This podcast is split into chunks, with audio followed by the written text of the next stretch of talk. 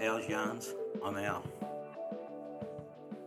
In order for me to stay longer in England, I needed to find a job.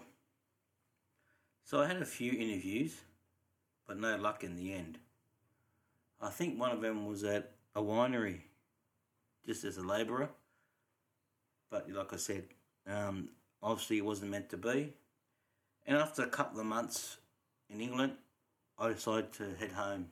Back in Australia, I just fitted back into my everyday life, found some casual work, and got back to my four days a week, drinking and having a good time. I met this girl.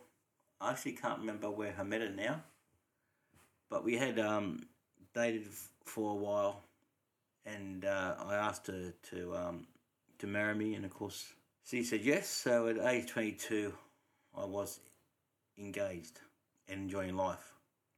And this was probably roughly around the same time I came to live at Doonside as well. Not long after proposing um, to my uh, to my girlfriend, my brother came out f- from England for a visit with his family, and we it was around the same time we had the um, engagement party. So um, that was really great to um, to see them all, and um, and I, I didn't realise back then that it would have been the last time I saw my sister-in-law as well. But when um, my fiance and I were looking around at wedding venues, there was a place we decided to look at. It was near the river at Nepean, and it was a beautiful um, room.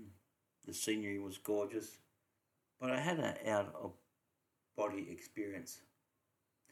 I felt like my body floated up above, and I was looking down upon myself. And that's when I realized I couldn't get married. I wasn't ready yet. It took me weeks and weeks to build up the courage to end the engagement with my fiance. Every day I would re- rehearse in my head on the train because I was working at Arnott's Biscuits as a, as a casual. And every time I would never say it, I couldn't get up enough courage to say what I had to say. But during this time, before we broke up, some friends and I from work went to a pub at Homebush. I can't remember what it was called now. Uh, for Melbourne Cup, we backed a, a horse called Subzero. It came home, we won. Anyway, I got home. I can't remember what hour it was, but I was pissed. Um, and of course, she wasn't happy. Um, so my fiance and our flatmate practically carried me up the stairs and into bed. And then while I was sleeping, my fiance and my flatmate ordered pizza. And then I woke up and she was sitting beside me in bed watching TV eating pizza. I turned to her and said, Who are you? No, actually, I said, Who the F are you? And um, got slapped across the face. I passed back out again and slept for the rest of the night. But then one day, when she came home, she entered the front door. She said, Hi, hi, honey, how are you? How's your day? I replied, Okay. And then I said, Look, I don't love you anymore. I think we should end it.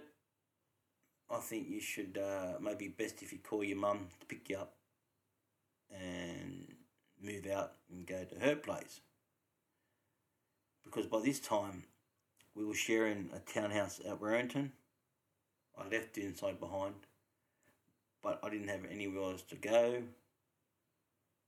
Uh, the bond was in my name, and she was happy to go back to her parents' place, as can be. Uh, but my heart, my heart was racing and waiting for a backlash. But I waited, and then a few seconds, had passed, but it seemed a lot longer than a few seconds. Where, of course, it must have sunk in, and my fiance screamed and cried and called me every name under the sun, which I did deserve. So, in between the crying, she rang her parents, packed her bags, and waited. Looking back, I know I could I could have handled it a lot better, but I was 22 and I wasn't really a great communicator back then either, so it was hard for me to express my emotions the best of times. But just as um, she was leaving, um, my flatmate came home. And as soon as he walked in, he knew there was something wrong. You could cut the air with a knife.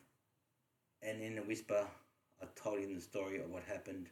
And of course, he was surprised as I told him. No one knew what I was planning. My mate went up and hid in his room. And after 20 minutes, uh, after my ex went, my mate poked his head out to see if, the, if it was all clear.